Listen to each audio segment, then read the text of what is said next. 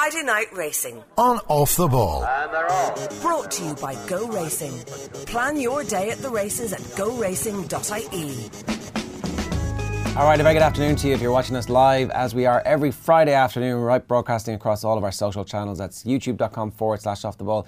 The best place to get us nowadays is actually on our sh- uh, shiny new website, offtheball.com. You just hit the uh, watch when we have anything going live, and it pops up in a nice window for you, and the stream never breaks, and it's absolutely perfect. Or, of course, you can always get us on Facebook or Twitter as well. Our special guest for Friday Night Racing this week is Andrew McNamara. You're very welcome. How are you? Thank you very much. I'm very well. I'm sorry for um, inflicting uh, Johnny Ward in your car trip to Dundalk.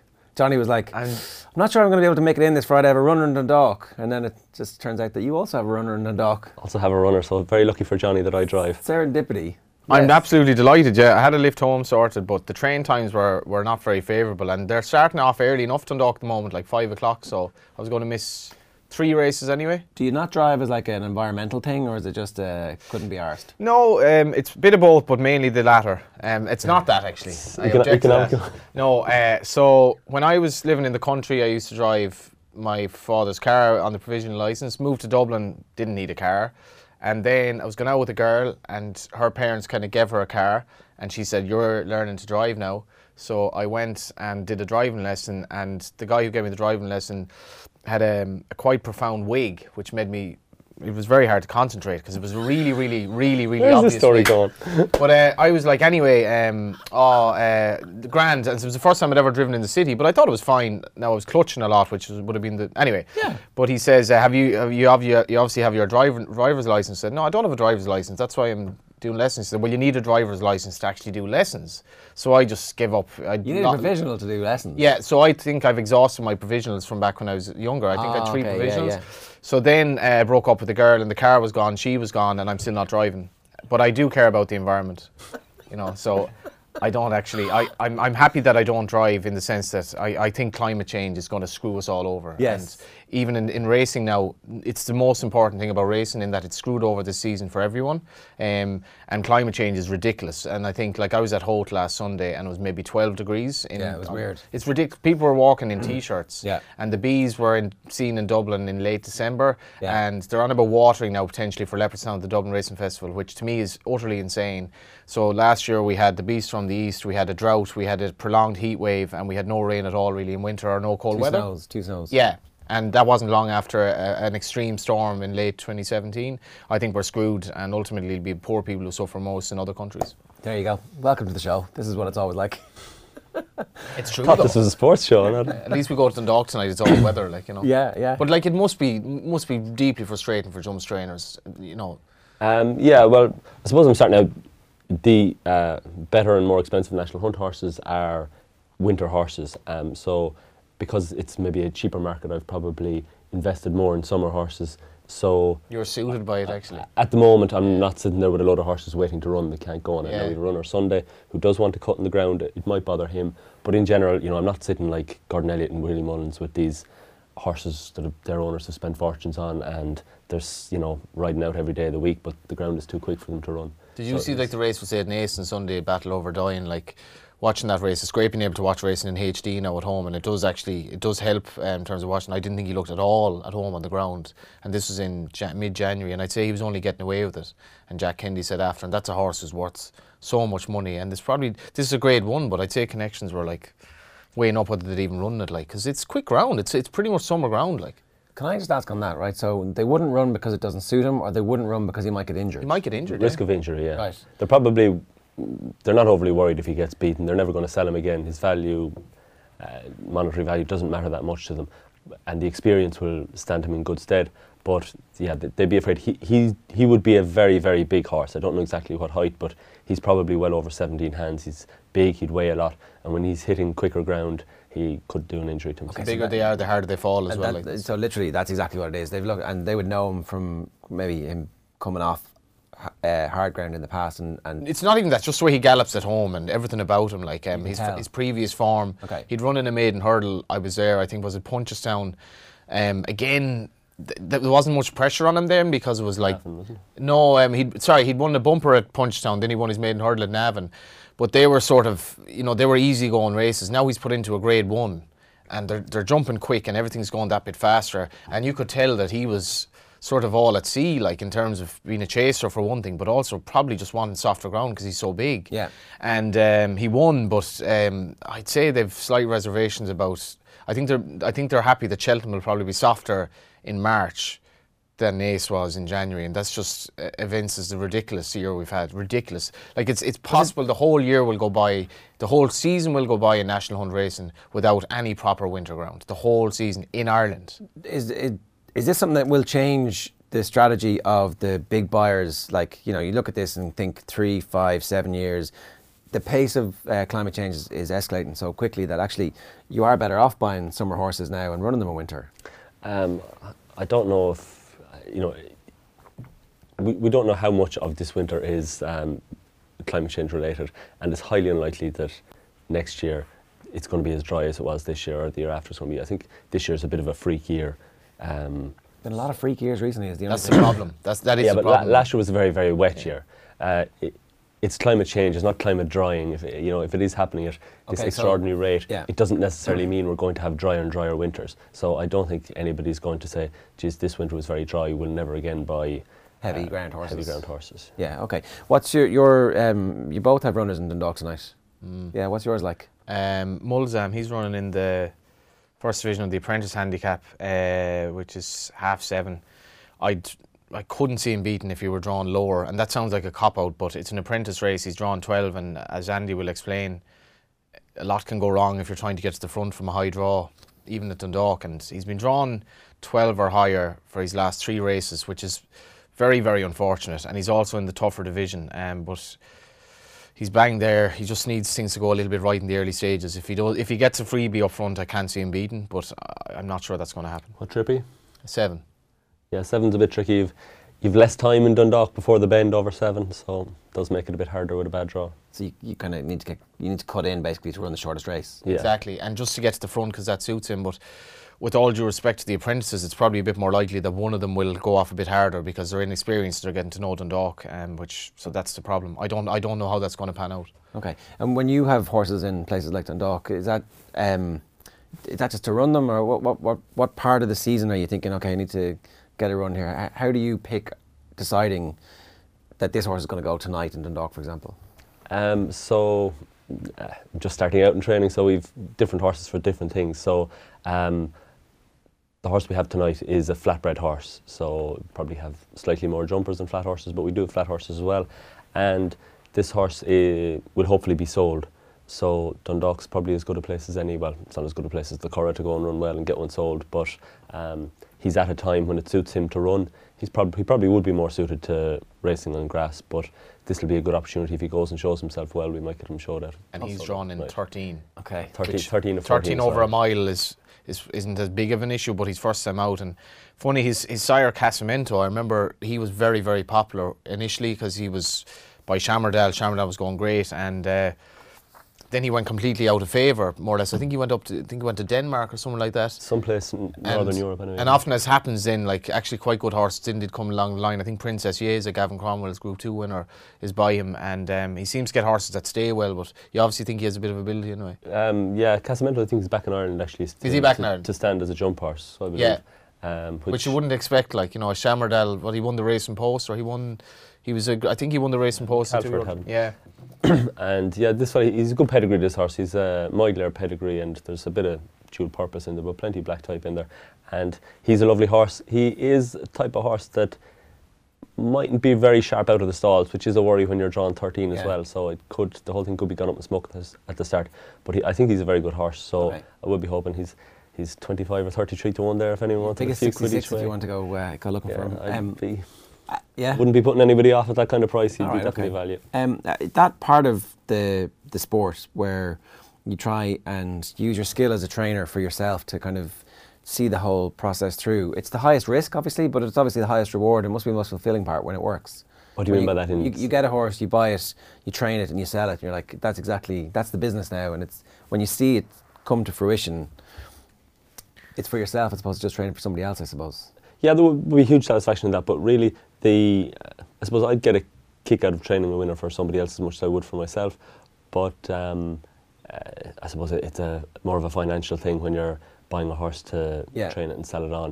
You know, you do the business needs to make money to keep going, and um, this fella, hopefully, he he's one that has plenty of ability and could be sold to Yeah. make a few quid and pay, pay for a few others that didn't get that far. Did that side of the business come naturally enough to you? I mean, obviously, you, you grew up steeped in racing and had a storied career as a jockey, which we'll get to in a couple of minutes' time. But um, it's not just being a sportsman when you're a trainer, you're a businessman. And a lot of people, I suspect, want to do one side of these two things, like run the business and make sure that's okay, and have to do the training.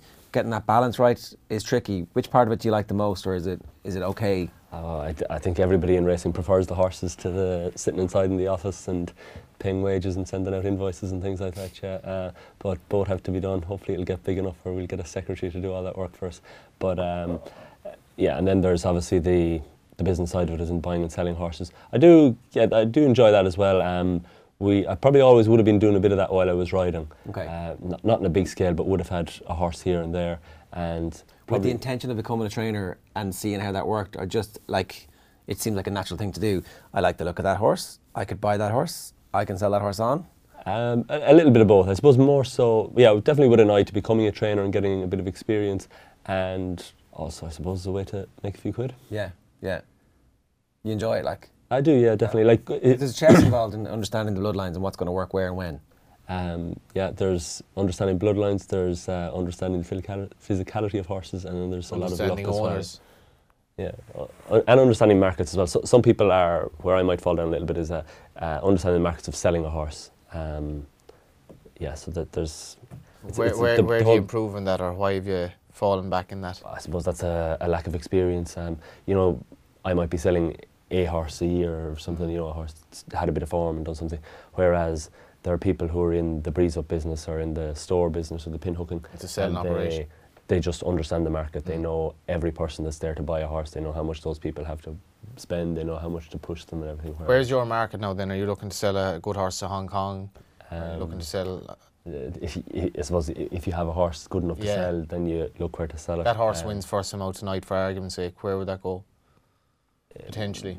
He, if he won tonight, he could potentially go anywhere. Mm. Uh, I would probably see him as a dual purpose horse. I think he's he's a bit of scope about him. There's a bit of jumping in the family, and he'd definitely stay a trip. He's a lovely attitude, and he settles well. So I think he could make a lovely hurdler down the line, maybe a three-year-old hurdler in the autumn. Mm. Um, but if he won a mile maiden first time out in the flat, there's Yeah. a market for that anywhere in the world. Is the market changing in the sense of where horses are going nowadays?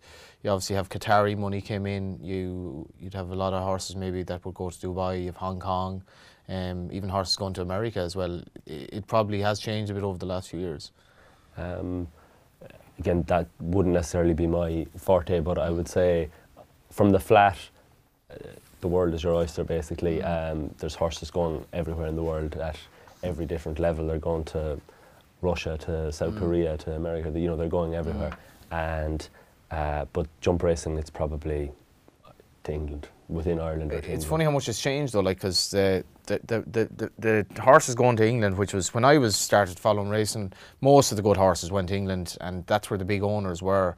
Um, but for whatever reason, be it there are probably a few circumstances, but particularly I think prize money is, is pretty poor in Britain, and Gigginstown coming becoming as big as they were and deciding that all of the, the horses that Michael O'Leary owns, literally every single one, will be trained in Ireland, and um, that's made a huge difference to racing over here. In that, like, we're not exporting everything like our footballers like have been, where a lot of the horses staying here, and uh, it's it's Gigginstown.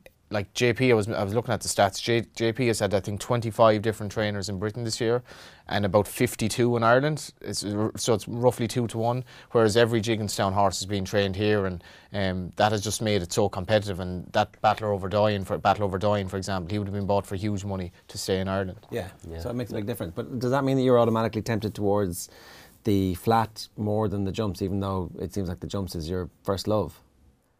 Um, Just that the business is so big there. Like if you if you've two or three super horses who are flat superstars, like that's the business set for life. Whereas if you've two or three great jumps, it's like great, well done. Where are the next three or four big jumping horses coming from? uh, do you mean the, the value of the Yeah, flat yeah, horses? just and where How the do you business is compete coming with from. Gigginstown as well? Like, Yeah, t- to be honest, uh, you're talking about the value of superstar flat horses. Uh, I'm not going to go to the sales and buy a superstar flat horse. Not on. But you might sell one, no? Uh, No, because Potentially. well, Small chance. d- down the road maybe when you get into, but to buy those horses, um, they rarely come up for sale and they cost Okay. a lot of money. Fair and, enough. Yeah. So you can't know, get on the carousel. yes, yes. But it's it's, hard, it's harder At- as a jump at trainer this to level. compete now than uh, I would argue than a flat trainer because maiden hurdles are more or less next to unwinnable. Like Jigsaw might have five runners in a maiden hurdle; they're all worth a fair bit of money.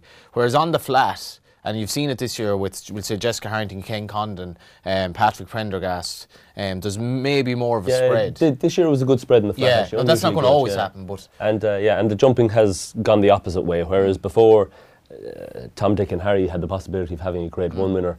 This year, there would be very, very few runners in Grade Ones with any realistic chance that aren't trained by Willie or, about, Gordon. about five or six trainers. Yeah. Uh, but then th- things always change. So the idea is you go and get a decent reputation for yourself, and then you end up getting one of those owners, and Yeah, Happy days. you're the one that everyone's trying to Yeah. yeah. steal Well, the horses from. Okay, well, I'm glad that we're getting in on the ground floor with that.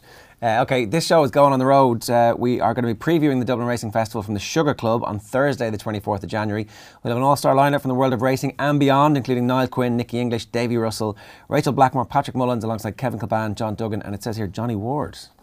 Yeah, yeah. There's a lot going on, and uh, looking forward to the Dublin Racing Festival. There's always one. Yeah, but um, We're going to be previewing a massive uh, racing weekend, obviously, on the show at that night, uh, which is taking place at Leopardstown Racecourse on the 2nd and 3rd of February. Top jockeys and trainers are going to be competing in 14 races, 8 grade ones, and 1.8 million euros in prize money.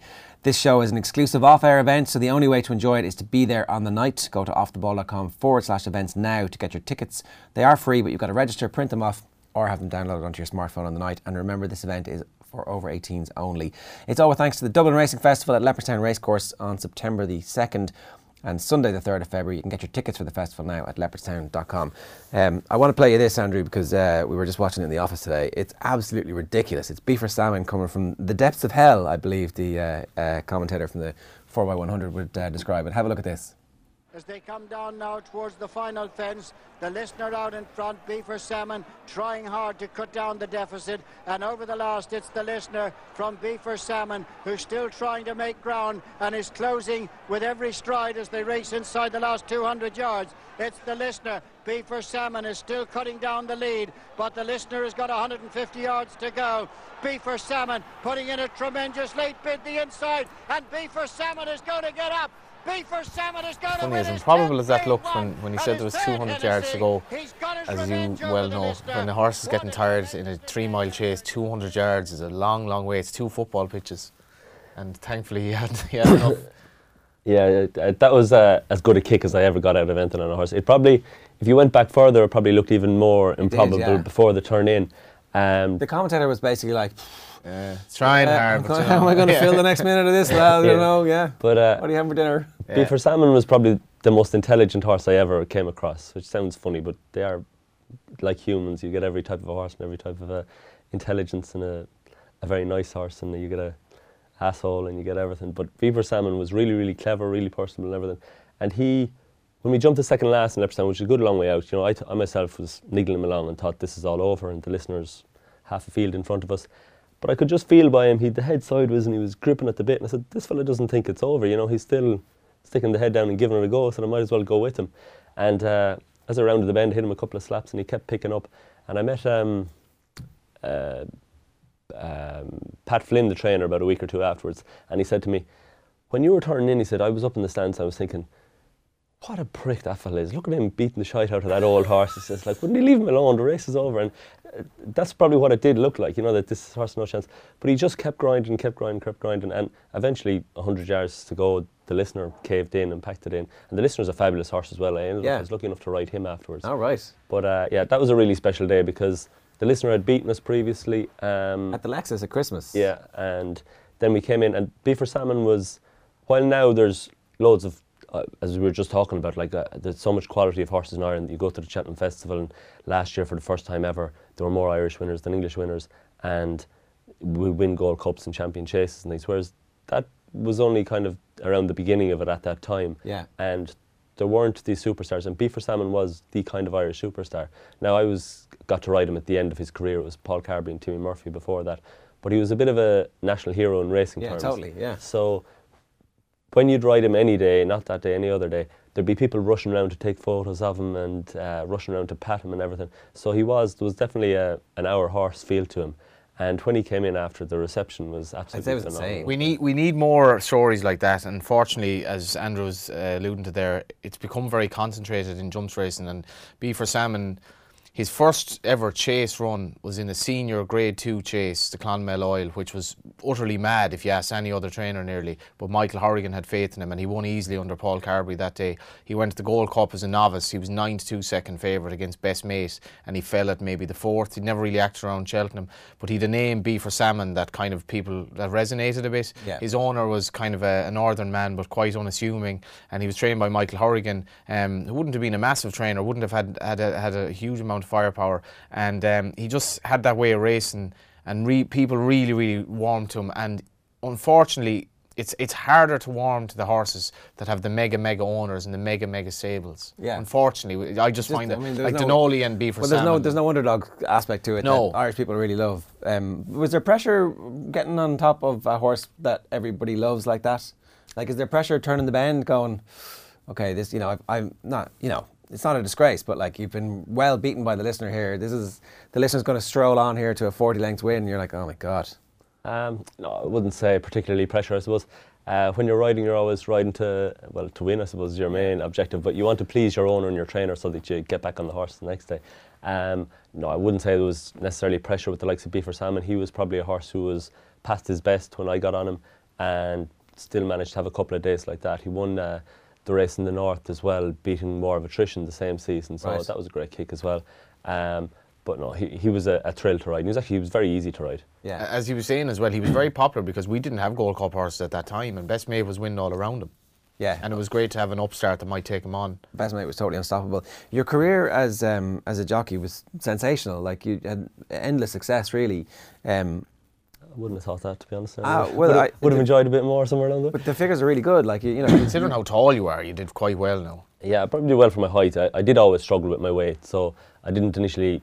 all of the interviews that I watched for this, you were like, yeah, yeah, I was allowed on that horse because they let me go a pound over, and or I wasn't going to do that one because I wasn't going to make the weight. So it's just obviously a constant battle. Uh, yeah, well, I was too big for it, to be perfectly honest. So um, I didn't like when I left school. I went to college because I thought I was too heavy to be a jockey, and then after a while, it wasn't getting much heavier. I said, "Oh, look, I'll I'll go and give this a go." And luckily, it, it worked out very well. I had a great time, and I absolutely loved it. And you know, I ended up leaving realistically because of my weight. I probably was getting a bit worse at riding because physically it was taking a toll on me and I- didn't have a good job at the time and probably wasn't riding as well as I had been. So, Yeah. you know, I, I stopped riding I think at 32, which is very young for a jump jockey. But uh, I probably, looking back on it, I probably should have stopped at 30. The official line was you had a back injury at that time. Was that just like a chronic thing that wasn't clearing up, or was that? It was more back pain, I suppose, Right. and things. But that would have been a weight issue as well, you know. yeah. Every day I'd have gone racing, I'd have been losing weight to some extent. Uh, so, I What's that lifestyle? That part of the lifestyle like for somebody who is tall and is doing this for the, you know, because you you know you're competitive and you want to do it and it's your job at the time, but at the same time, like you can't have been much crack to be around. Uh, no, I don't think I'd have left it bother me too much. Um, as in, uh, it might have bothered me, but I, I didn't like to uh, put that on other people. But um, uh, look, it's a lifestyle you get into. Looking back on it, you think "Jeez, it's a bit nuts, but when you're in it, it's what you do. So I'd have been going riding out places, rushing to find a, a sauna somewhere on the way to the races if there wasn't one at the race course to lose Yeah. a few pounds. And uh, you know, I probably spent ten years to some extent dehydrated for the entire 10 years. Um, like. But look, it, it doesn't have any ill effects on me, and I've come out of the it perfectly well. And it was always my dream to be a jockey, so I got to live that. Yeah. Would you not have gone down the amateur route then after? Um, Or af- even now, like, yeah, now- just so you could do, you could ride the odd bumper horse, you could ride, you know, Uh, you could, you could still ride uh, sparingly, like for, for, we'll say 12 stone or whatever. no, to be honest, it wouldn't really interest me. Um, I like now. This is in no disrespect to like there's amateurs there who are absolutely brilliant, and like the likes of Derek O'Connor and Jamie Codd are like unbelievable back in the day. and John Thomas and Robbie the same. Um, I kind of always wanted to give the professionalism a go, and um, yeah, so that was always one for me. I think if I'd have gone back at this stage, it'd be a bit like, you know, okay, the last couple of years I was riding, I wasn't riding too many grade ones and things. But when you had ridden in those and you'd ridden the Cheltenhams and the big races at all these places, to go back riding in just the bumper, Yeah. Of a Bit Thursday like the Thurles footballer kind of going down the divisions nearly, like just. yeah, yeah, which didn't interest me. So, Yeah. no. yeah. You'd 15 grade ones, the 2006 Cheltenham Champion Chase on Newmill, the Irish Gold Cup, which we saw there, the Irish Champion Hurdle and Sizing Europe, the Irish Grand National and Bluesea Cracker. That's a great career. Yeah, very much enjoyed it. Yeah. Were you 20 when you turned pro then? Because you've done two years of college, or were you early in college? I'd say about 20, yeah. Yeah, which is late enough, right? Like, Yeah, it is late enough, yeah. I was riding kind of unsuccessfully as an amateur. Right. And then uh, when I left, people, I suppose, realised I was taking it a bit more seriously. And the, I left at, Christmas time. I think I went, I left, walked out of college one day and went home and told my mother I was leaving. And she kind of talked me around to going back. So I just went in and lived in Castletroy in Limerick Attended. for another couple of months, but never actually went to another lecture. And so then when people kind of realised I was taking it a bit more seriously, just overnight it took off. I started riding doubles and trebles at the point to points every weekend. right. Then the end of that season, I turned professional. Must have been a point in your teenage years, though, where you thought, I could do this. And there must also been a point in your teenage years where you're a bit heartbroken and you can't do it full time professionally. Um, yeah, I remember being about 14. I was at the races one day. I realised I was already heavier than Norman Williamson, which was a bit of. He uh, wasn't even that small. Um, yeah. So anyway, I yeah, I, I always in my head thought it was too big for it as a kid. Yeah. Um, because I was. Well, is that, is that part of the motivation to get you into the sauna then? The fact that like you're told constantly, and you've told yourself that you can't do it, that you're you're proving yourself wrong and you're proving everybody else wrong, and that because I, I can't, I don't think any of us who don't do it can understand the commitment that it requires to go without food and without water and to shrivel yourself down to get on a horse that you know may or may not win, and more often than not, like nine times out of ten doesn't win, and if you're winning one time out of ten, you're doing great. Yeah, I, I don't think I ever did anything to prove anybody else wrong. Um, you know, I don't have that big a chip on my shoulder. Um, so yeah, it was always I just wanted to do it, and I always wanted to see if I could be good enough and how far I could go. So yeah, it was always for me. It's fairly. You're Like Robbie, Robbie went down the more logical route, which was riding amateur, where you wouldn't be slaving weight wise. Yeah, uh, That's Ro- what's Robbie. Robbie's bigger again though. Yeah, he is, but you, like you were struggling. What height are you? Like five eleven, maybe and the full six, yeah. six foot. Like to be a, a professional, to be a professional jockey. I d- what was McCoy like five ten, maybe. Probably, yeah. For six foot being a professional jockey, that just does not exist. Like really, there's, there's no one out there. Someone like McCoy would have been much the same, yeah. So Yeah. he'd have been. But you're, you're going to, a decade being dehydrated and not eating properly, which is mad. Because you always think as there's so much about science in sport now, you have to be in such good shape to perform. But jockeys are almost like exactly the opposite in ways where they're wasting just to make weight, and they're clearly not at their optimum condition. Yeah. And I find that that's one of the real anomalies of horse racing is that you have to make the weight, and after that you just have to make the weight, and how you are after that is kind of almost secondary. Because I, I can't see how you're at full tilt if you're not eating or. Yeah, I'm, I'm sure or- th- do you there are plenty of days I wouldn't have been, I'm sure. And Yeah. uh, one of the things I don't notice is maybe concentration mightn't have been perfect. And you'd been a bit weaker in a finish, and Yeah. hopefully the horse would help you out. Yeah. Uh, so there were days like that. You mentioned Bluesea Cracker there. Yeah. That was uh, a day I did a particularly lightweight, and f- the Nationals three miles five, and definitely the finish of that race, I was gone weak on that. But luckily, Do you remember she, it? she had a. I remember it. Yeah, but luckily she had a, a bit in hand that she helped me out. I think I dropped my stick jump in the last, um, and but she, you know, she was able to carry me over the line anyway. Luckily, You, you've had 15 grade ones, have you? I think so. Yeah. So, can you, without naming them now, can you remember how many individual horses? Uh, I can think I can think of three off the top of my head, but I'm I'm there wouldn't have been many. Like Tranquil Sea would have won two. without naming. Newmill would have won two. Hi Cloy would have won High three Cloy, yeah. maybe. But after And that, I'd say Beef. they'd all be ones. Oh, Beef or Salmon won two. Yeah. So it's uh, like 15 grade ones is a hell of an achievement. Like Yeah. jockeys struggle to do that nowadays. Yeah, Uh, and you mentioned Robbie uh, there. Um, Robbie's fall had, must have had a profound effect on your family and and everybody in racing. Really, how did you deal with that? How do you come to terms with something like that when you're in the race that the accident happens?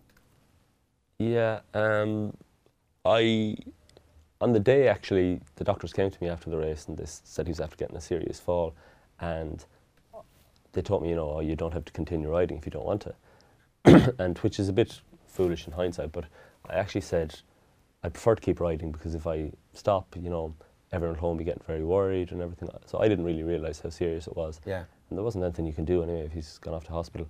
So I continued riding for the day, and I think I had a winner or two. And fine. so then I went straight to the hospital in Wexford, and it was only then I kind of realised how serious the situation was.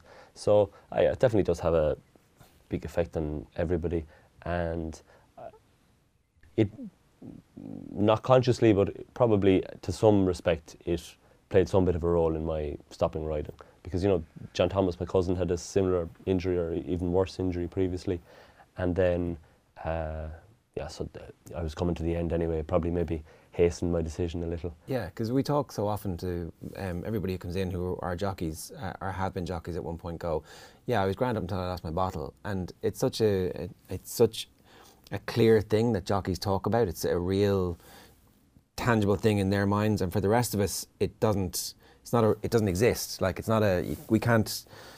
We can't fill it up. We can't subtract things to it. It either is there or it isn't, and it's it's almost a spiritual thing. Like I don't understand how you can get back on a horse after something like that happens when you're in the race in it. But I guess it's it's the culture is that you're going to get back on that horse for a while anyway. Um, yeah, I don't know how to answer that. I suppose bottle is different for everybody in that you either have it or you don't, or you somewhere along the way something happens and you lose it. Maybe old age you lose it, or old age is in hitting your mid thirties or something you lose it. Uh, yeah, and luckily for me, I never did. Now I can't say there weren't specific horses I'd have gone out on where you're going. Geez, this is a lovely horse. I love this fella. But the next fella, you might be thinking, this is absolutely horrible. I want to get off this straight away. Yeah. But that would have been a very rare case. So yeah, I never did lose my bottle even after the two lads got injured. I was still happy to go out and ride in the race. I think what did play on me a little bit was people asking me how is Robbie. So while it's very nice for people to be concerned and ask and everything, I would arrive at the races of a Thursday in Clonmel, and by the time I get to the weight room door, ten people have asked me how's Robbie, and I'd get in and getting changed in the whole weight room would be over asking questions about him, and I'd go out to the parade ring and the trainer I'm riding for is asking me how is he. So it's not something you can that easily, or I, at the time I couldn't exactly just shove to the back of my head and forget about Yeah. because people keep bringing it up. Actually, there was one of the last rides I had, I'd say, was definitely towards the end, was uh, a horse my dad trained for JP McManus, and his racing manager Frank Berry was there in the parade ring, and dad wasn't there. So, like this, 20 people had asked me how was Robbie, and I went into the parade ring, and Frank said, Well, how is he? So, whatever my spiel for the day about how Robbie was, he's fine, he's in the rehab, and he's doing this and whatever. Uh, I brought this out to Frank, and Frank kind of nodded, and then he said, "All right, yeah, yeah, and, and how's the horse?" He'd definitely been meaning the horse the entire time, but I, just when he said it, I was like, "Oh God, like my head is in the wrong place here." Yeah, it's fair enough, really, isn't it? It- That that um, the impact of an accident like that again is obviously something that profoundly changes his life, but has an impact on the family's life in a way that you probably don't understand when it happens first. Um, yeah, I think the uh, doctors at I can't remember which hospital it was had said to us about how we'll get upset straight away, and he said Robbie will deal with it at different times in different ways and things. And it was actually amazing how accurate they were. That at the time we got extremely upset, and he was quite calm about it. And then as we were kind of coming around, he got very upset, and it was actually. Uh, I suppose a lot of people they say it's a bit like a grief or something for the person who gets injured, but he definitely went through things differently than what we did. Yeah, which uh, it makes perfect sense when you lay it out like that. That He had he had to get on with life, and he was left there as he was, and he had to deal with it every minute of the day, I suppose, for and then get, get actually accustomed to the fact that it was real. Yeah, and I think they say that after a certain amount, of, you know, you kind of, even though you know it's not going to change, reality hits you at different times. yeah, you, you always hold out some bit of hope that it is going to change, and and you, you don't feel any residual anger to the fact that this accident happened to your family, and Um, I think anyone who gets into racing and riding horses knows that that's a, uh, won't say a, a fact of life, but it's it's a risk you Present danger, accept. anyway. Yeah, it's a risk you you become a, a national hunt jockey knowing there are certain risks. And John Thomas always said that that he said he was held no anger after his accident, but he said if it had happened to him walking across the road and someone knocked him down, he would have. So Yeah, I i which again I think is the, the type of thing that like you know, I don't know if whoever it is, it might be Ruby that says that uh, this is the only job where an ambulance follows you the whole way around everywhere. And we- Two of them. Even. Yeah, two of them. Your, your family's been particularly unfortunate because John Thomas was, I think, was he 37 and he was probably nearing retirement when he was injured at Cheltenham. So um, the McNamara family have had a lot of highs in racing, but would have their fair share of um, suffering as well from, from what is a great sport, but ultimately a very dangerous one. Yeah, no.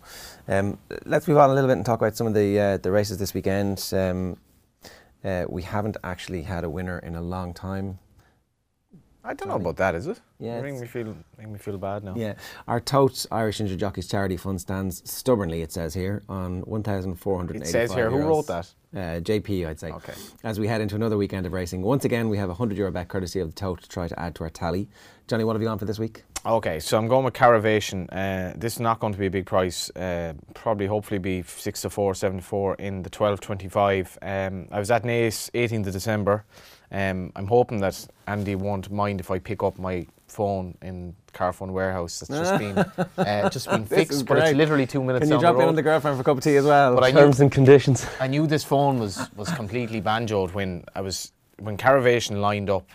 This is the beauty of being racing. It lined up at the start in Naas, and it was going to make the running, and it was like it looked a two horse race with Caravation as the third in, and I was like, Caravation will definitely be in the first three now. It's gone out in front, and the two favourites relegating Barrington to Court might pass it, but it should definitely be in the first three. So I went on my phone and I literally couldn't do anything on it. I couldn't like I start, it started typing stuff that I didn't put in, and I was like, right, um, this thing is I'm finished.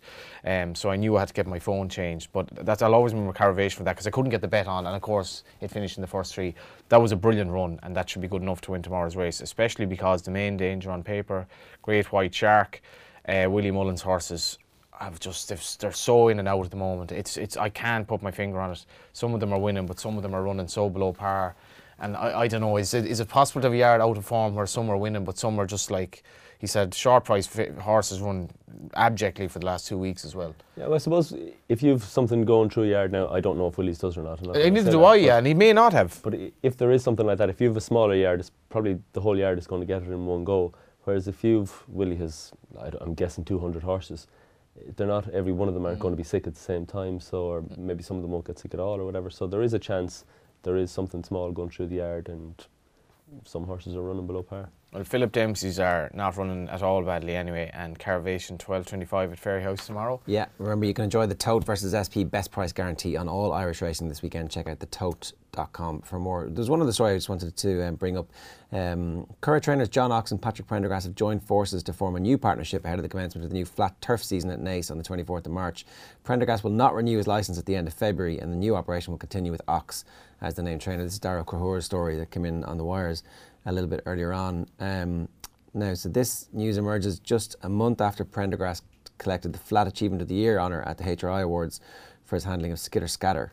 So, is this unusual or is this like a succession plan? I, I, I, this broke maybe an hour ago. I didn't even have time, not only to, I haven't barely even read the story or to digest it. Andy, Andy probably is in the same boat, but he might understand better. It, to me, would possibly imply that uh, Patrick's thinking of getting the yard that John Oxx has down the line. John Oxx is one of the more senior trainers who's had a very quiet time of it since Sea The Stars, but I, I honestly don't know. It's, it's very, very strange, surprising. Yes, it's actually now that you mention it, it's the, the very first I've heard of it. It could be a possibility that John Oxx would have a, a very good and very big yard, which since the Aga Khan has left, there probably would be an awful lot of empty stables in there. So, eh, from a practicality point of view, it Does might make sense at that level, yeah. Possibly, I, I'm just trying to guess out. yeah. I hope, I, I, like flat racing has has a kind of um, an aura of um, kind of maybe arrogance about it in some ways, particularly in England, where you, you almost feel as a common person you're slightly divorced from it.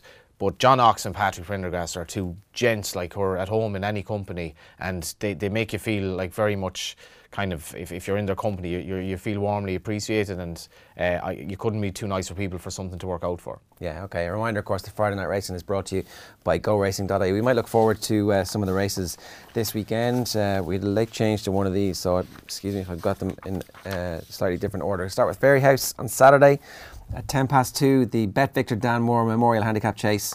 Um, some fairly recognisable names in this one. Duca De Thaix, is that the correct pronunciation? Yeah. Cubomania, Kildare, Blazer, Tycoon Prince, three stars, and a few others there. Yeah, Cubomania is owned by a syndicate that includes Ian, Ian Birmingham, who be, would be the St Patrick's Athletic uh, left back, uh, stalwart, uh, possibly even captain at the moment. Uh, and they're getting a great kick out of this horse because he fell um, in the Drinmore when he, he may have been in the money, and then he finished second to Tis a Mystery in a big race at Leopardstown over the Christmas. So, for I'd say a relatively cheap horse, I think this is what racing really needs to promote. Like they're getting days out at Fairyhouse, Leopardstown, Grade One, running a hundred grand handicap here, and he's going to be third favourite or something like that. Um, having said that, I'm with Bellamy de, Bellamy de here.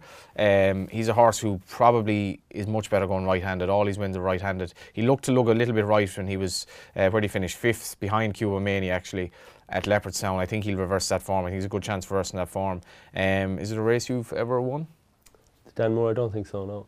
Um, one who would pop out a little bit for me there um, is Kildare, Ted Walsh's horse, who sees he ridden by Ruby. That's very interesting. Yeah. So he has been ridden by Michael Stenson, who's a claimer in Ted's and capable rider, and has done well on him. But Ruby Walsh is Ruby Walsh, and there's possibly a reason why he's And- and thrown the leg over this time. Ruby's ridden, I, I'd say he's literally ridden in two handicap chases since he's come back. Uh, he's ridden in, I think he may have ridden the Troytown, um, but very, very few, very few, and that's a real statement of intent.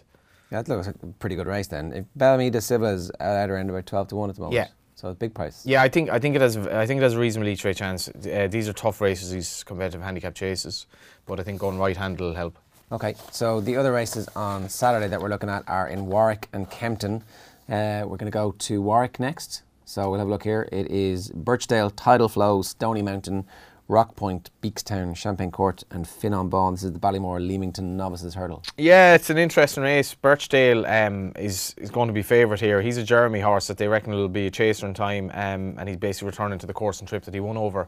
Um, now, JP and Nicky Henderson had they've an unbelievable team of novices um, this season, and Birchdale will be one of them. Um, Champ is another one, and Rathill was, or at least he was until he. At the zeros there, that means it's the first race of the season for them, or they didn't finish? Uh, Birchdale. See, then the form 611 0. Uh, form over the. So um, the Oh, ring one, that's, their- the weight. That's 11 their stone. age and their weight. So it's a Yeah. six-year-old carrying 11 stone. So the Ah, so the form he's basically won a point to point and being a- by as it says at the top. yeah being by uh, Jeremy we'll, we'll that never happened. Um, We'll fix that in post. Being by Jeremy, he he's uh, he stays very well considering he's by Jeremy. A lot of the Jeremy horse would be quite would have a fair bit of pace now. Tidal Flow, um, interesting enough, he beat Downtown Getaway, who's very well regarded Henderson horse last time out. Now I think it was inexperience that cost uh, Downtown Getaway, but the Henderson yard should have a good idea what's needed to beat Tidal Flow, who's very very hardy. Um, I'm going to go with Birchdale, but I wouldn't be backing him at a sharp price. I think it's quite a deep race. And Battleoverdoyen could well be facing one or two of these uh, in Cheltenham come March, and this will give us a better idea of how good the British horses are. I think. Okay. Would it be a little bit of a worry for you, the, the Henderson horses, they're running a bit like Willie Mullins's, there's the odd one. Yeah, like Rat, the Rat Hill to name, but uh, I suppose so. Um, like it's, it's it was that sort of Christmas as well. I don't know if his yard is isn't quite the, the kind of maybe the lopsided form that Willie's are, but it would at a short price. I could see him drifting, but I think he's I think they really really rate the horse. Um, are you sending horses to England at the moment and trying to? Uh, be very early do. I suppose the, the, only, the main reasons Irish trainers go to England are for the worst of races and the best of races. Um, so you'll go to the big festivals and you'll go to the north of England maybe to try and pick up a race with a horse that can't win here. Okay. So potentially down the road we could have a few that aren't getting there uh, here and might go to the north of England. At the moment, it doesn't look like we've too much for the likes of Cheltenham. We might have one horse maybe for A entry. He mentions the north of England as well. I remember working in Stanta back in the day, and we got word that um, there was a trainer, uh, the cabin trainer, was going to Musselburgh. Shane Donoghue. Shane Dunn was going to Musselburgh with four horses, I think, and you were riding possibly all of them. How many of them won? At Four least them- four of them won, yeah. the four of them. So we, I remember whatever the word was, was like you know back to and um, geez, you looked, you looked the best jockey of all time that day because the horses were so well and uh, and all won. That's a hell of it. Like to go to Musselburgh, four horses for a small yard, and Andy to go over there. What was that? Like 15 years ago now, maybe. 14 years ago. Do you remember yeah, any of the names? Um, they were actually. Uh, it was the first time I ever rode for Shane Donoghue, and Uh, how did that happen then? That's mad. Like so there was. There's a funny rule in, in England. To lose your claim, it's more winners than in Ireland, and also if you have a claim at the start of a season, you're considered a conditional jockey and qualified to ride in the conditional jockeys races for the rest of the year. So fair play to Shane Donoghue. He copped that I was still qualified. I'd say I didn't Oh, was even it count myself. conditionals? But one of them, one of Right, the races, was right. and this was not today, sir, was his name. Right. And he was the best horse, and they were going for a gamble on this. Shane Copt, I was still qualified to ride in the race, so I went to ride him basically. And the rest of them, I don't think were really all that fancied. But the first one won, and then I'd say not today, sir, was the next one. Not today, sir, won by half the track. He was a lovely horse. He won a good few races after, and then. There was a horse, an older horse in a handicap chase, and uh, he taught me I'd won the jump bumper out as and well, make did the you? run. And yeah, I won the bumper and a filly as well. And What a day, like. I, I never heard of the other three again. Yeah. But not today, sir, was a good horse. A good All relate to not today, sir. I'd say I probably got an early flight home from Edinburgh. I'd say and it was as much as I did, but it was uh, good fun. Yeah. Yeah, they're, they're the days um, you live for, all right. Uh, Kempton on Saturday is the Unibet Lanzarote Handicap Hurdle. Um, here we're looking at Cloudgate, Lord Napier, Darling Maltai, Du Pretender. Yeah, he's my Du Pretender uh, is my uh, I doubt he pronounced like that now, but he is my selection in this race, which is horribly uh, a 15 runner race, which means it's it's not a good betting way, each way race. But they might some of the bookies might give you four places. But I, this horse looks like he needs to go back right-handed. He ran at Cheltenham the last day, and um, he just hung after travelling well.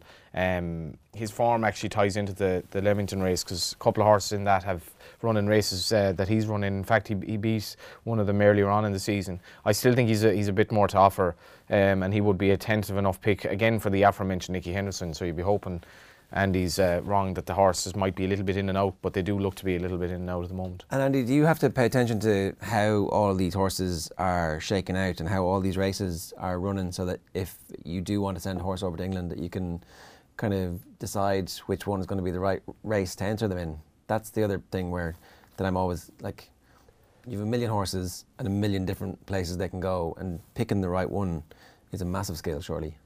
Um, I suppose you can't factor in every horse and um, you know be aware of every horse's form in England Is the, the odd possible day you might want to go over. Um, I think more what that might mean in terms of his race placing. So there's probably more of a case of you go through the calendar and you're entering in horses, uh, try and find the most suitable race for a horse, and then try and be aware of what the Competition's gonna be. competition might be. Yeah. So really, you, it's it's very hard to tell often until you enter in a race. Right. So sometimes you might be entering in races and not running, but you just have to pay whatever the entry fee is and take a chance that it might be a weak race. And sometimes you might enter a horse three or four times, and the owner might be giving out that you've wasted a few hundred quid on him. But the odd day, then you could enter in a, a listed race, and it might be an ordinary race, and you can go and Yeah. yeah, so it'll So all work out for you. Yeah, if you don't have, if you haven't bought the ticket, you can't get in. Yeah. yeah. All right, fair enough. So on to Sunday, Punchestown. Uh, so here we are. Um, the 115 is the total event rental novice chase, and here there are some that we're interested in that um, we've seen a bit. A Plutar is the favourite at 11 to 4. Jets, Gundigger, Winter Escape, Blow by Blow, Ben Dundee, and Cubomania also entered in this.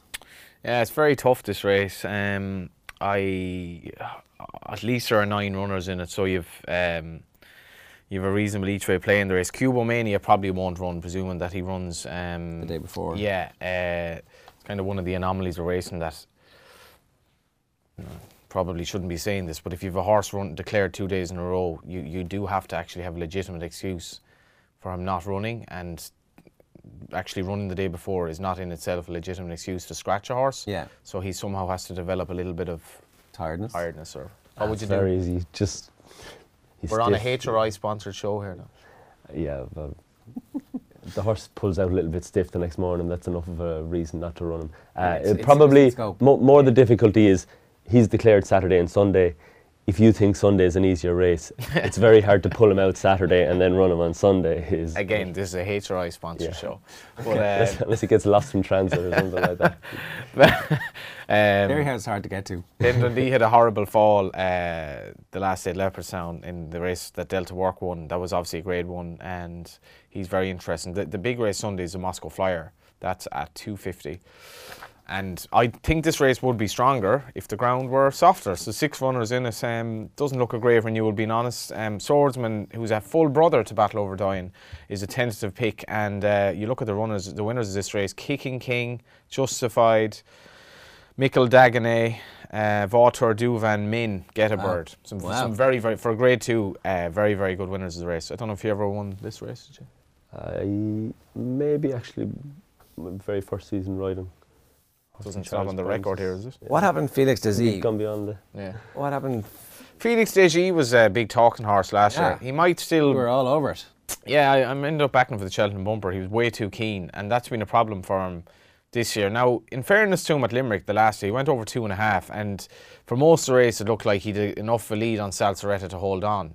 Um, but she picked him up. It was a brilliant ride by Ruby. I think he's there's no better man to basically just wait, wait, wait, wait, wait when other jockeys would panic. And it looked like this horse had too much to do, but ended up winning by three and a half lengths because he just had to judge. And he probably, I think with Ruby, he doesn't ask the horse if the horse is going to be out of its comfort zone. So whether Ruby thinks he's, he's going to catch the horse in front or not, he's going to keep the horse within its comfort zone for as long as he can. Yeah, well, Ruby B, he's probably the best rider there is on pace, and his.